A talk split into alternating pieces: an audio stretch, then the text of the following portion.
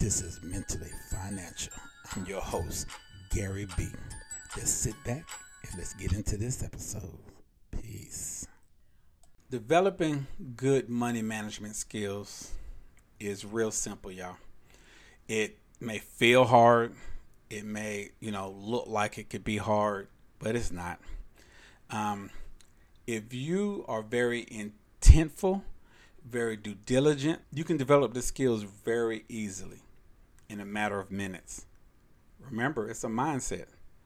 If you think you're rich, you can try to play rich. If you think you're poor, you can be poor. Whatever you put your mind to, sometimes we don't always achieve what we put our mind to, but when it comes to your finances, you can pretty much control that. You know what I'm saying? Because you're either going to be a an exact spender, overspender, underspender. What else there is it? You're either going to get debt or you're not going to get debt. You know, you're either going to buy a car or you're not going to buy a car. You're going to buy a house, you're not going to buy a house. You know, some people say right now in this market, it might be better to um to rent, but in my mind, I think it's crazy. You think about the money you're paying in rent and then the money a person pays in mortgage and you own it, yeah, you got them few extra problems that come with owning something.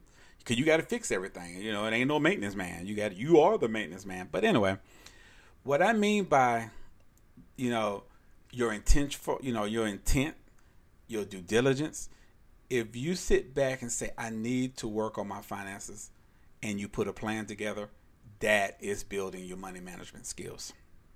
Um, if you're that person who, you know, already don't spend beyond your means, um, you make smart investments with the little extra money you do make, um, you know, and you are looking to be financially stable, you're going to ultimately get to that freedom that you're looking for, okay? You just got to remember some things. And those things are really simple. Um, create a budget, stick to it. Create a budget, stick to it. Uh, set limits on your entertainment spending. Set a limit on it. You know, like I'm planning my conference, you know, conferences I want to go to this year. Uh, remember, I only got one income. You know, I do make some money off of my videos sometime or off of my podcast, but I don't make a lot of money.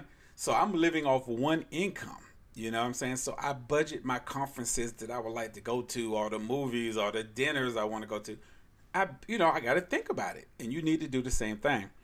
So you got to limit what you do if you ain't got the money to do it. Um, you got to put money into your savings whenever you can. You might not be able to do it all the time. You might not be able to do it every week or every month or every bi week or whatever you get your money. You may not be able to do it. But you got to keep it going, okay? You put it in there when you can. Um, don't take out new lines of credit unless it's really, really, really necessary, y'all.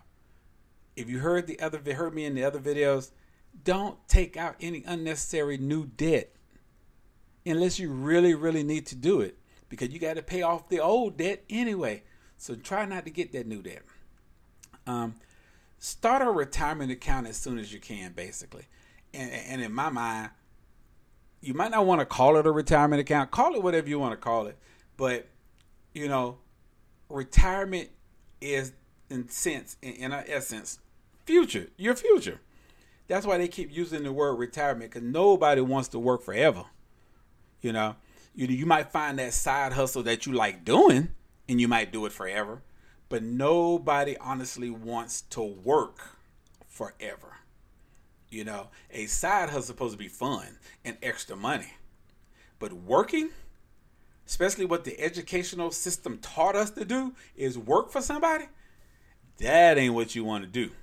So if you can put some money to the side for that future retirement plan, whatever it may be, try to do the best you can, okay?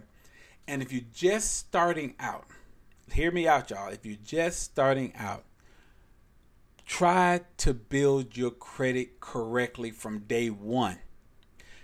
Build your credit report, I mean, your credit profile from day one. There's no magic formulas. I'm not taking anything away from credit repair companies, especially, you know, the legitimate ones. But if you created the problem, you know what the problem is. You know, a credit report is to protect you from identity theft and things being erroneously put there. But if you bought a car, you bought a house, you got a loan, you got a credit card, and you didn't pay it, you did it. And just because they can get it removed from your credit does not alleviate you from having to pay the debt. You're just not seeing it on your credit report. That's all it's doing. The debt is still there. You just won't see it on your credit report. So now it's not on your credit report. So now you go out and think you can go buy the world, but you still have that debt sitting on your back in that backpack you got. So that's not a win all situation. But if you do it from square one, day one, the magic formula, y'all, hear me. You can go to Vegas and bet on this. The magic formula is wait for it, pay your bills on time. Never get yourself in debt. That's all you got to do. I just gave you free a free magic show. I just gave you right now a free magic show. I told you the secrets of the masters. You know, magicians don't like telling their secrets, but I just told you the biggest secret that we as magicians hold sacred. Pay your bills on time. Do not get yourself in debt. Do not get things that you don't need. And you will develop the skills you need to master your money. You will build financial freedom. That's it, y'all. That's it. So, this your boy Gary B. Hey, I do the research. You just gotta follow. This is money management in 10 minutes, y'all. I'll see you in the next episode. Peace.